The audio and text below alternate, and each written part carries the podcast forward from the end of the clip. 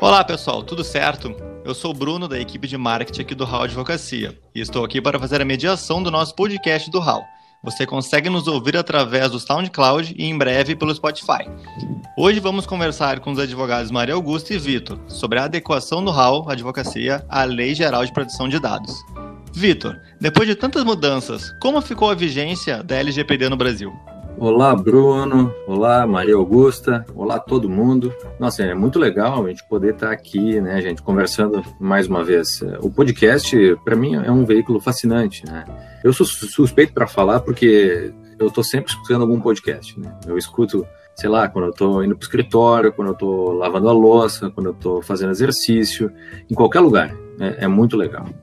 Mas, enfim, Bruno, a LGPD é, ela passou por muitas transições antes de efetivamente entrar em vigor no Brasil. Né? E no que toca à sua vigência, pode gerar alguma confusão na cabeça das pessoas. Né?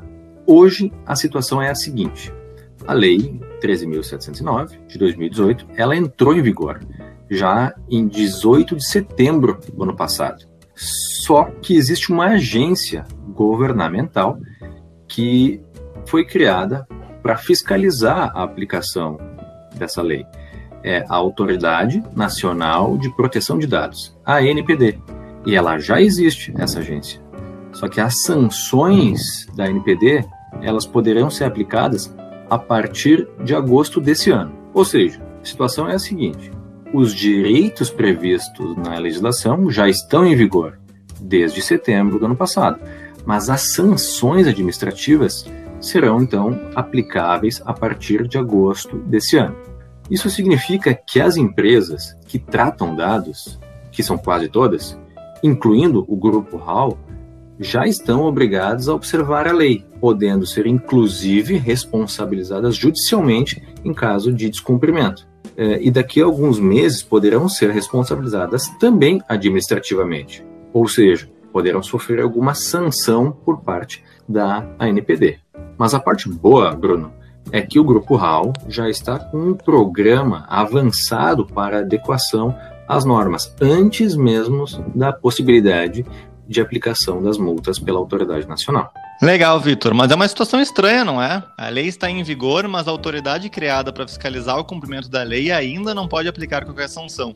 Vamos ver se a doutora Maria Augusta nos ajuda a entender melhor esse assunto. Olá, pessoal. Olá, Vitor. Olá, Bruno. Olá, colegas do HAL. Olha, pessoal, muito tem se especulado sobre a estrutura da Autoridade Nacional de Proteção de Dados, se ela vai ter realmente condições de fazer com que a LGPD seja cumprida. Ou, como a gente diz no Brasil, será que essa lei vai pegar? Mas eu vou dizer uma coisa para vocês: eu não sei quantos fiscais tem a Receita Federal, mas eu sei quantos a LGPD vai ter. Essa é uma lei que vai ter em torno de 200 milhões de fiscais, porque todos os cidadãos brasileiros vão poder fiscalizar o cumprimento da norma. Ou seja, se algum dado nosso vazar, nós vamos poder notificar tanto a ANPD quanto o Ministério Público e mesmo o PROCON. Então, a auditoria vai bater na porta da empresa e se a pessoa jurídica que trata dados não tiver com um programa de adequação implementado, pode sofrer as consequências previstas na lei, que vão desde as sanções administrativas, que vão ser bem pesadas, quanto até condenações judiciais por violação à Lei Geral de Dados. Interessante. Ou seja, essa lei vai valer para todos nós como os fiscais, pois todos nós também somos interessados nisso. Mas, Vitor, nos explica como anda o programa de adequação do Hall Advocacia LGPD. Vamos lá, então, Bruno.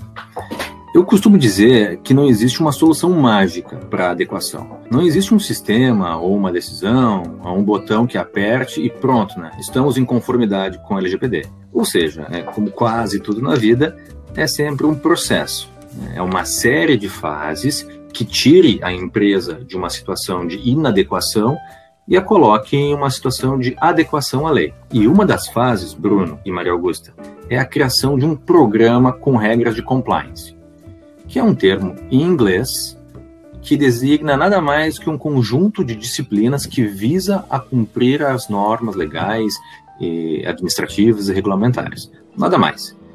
E aí, algumas pessoas até vêm me perguntar né, o que eu faço, onde eu vou para adquirir um programa de compliance. Gente, compliance não se compra.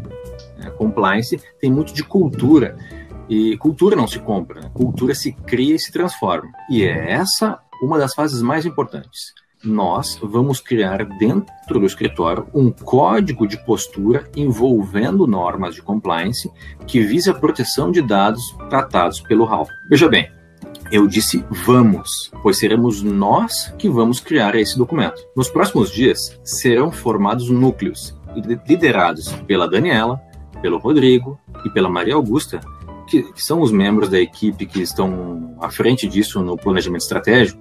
E esses núcleos vão se reunir com as pessoas em Canoas, em Porto Alegre, e o pessoal do Interestadual, para falar sobre LGPD e colher sugestões para a construção do nosso código de postura. Ou seja, todos os membros da equipe terão condições, por meio dos núcleos, de compreender melhor o que são dados pessoais, o que é proteção de dados, o que é uma lei geral de proteção de dados, o que é compliance. Aí então, nós teremos a oportunidade de sugerir mecanismos de controle e eventuais posturas a serem tomadas pelo escritório relacionados a esse tema. As sugestões compiladas serão lidas em um dia que nós vamos marcar ainda, pessoal, chamado de Data Compliance Day.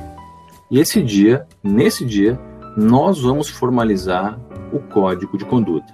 Ou seja, pessoal, nós faremos um código de posturas, um código de conduta, um novo documento de dentro do escritório. Portanto, Bruno, os colegas e Bruno e colegas e Maria Augusta, nós estamos nessa fase de compreender que não existe a proteção de dados sem um programa completo de adequação à lei.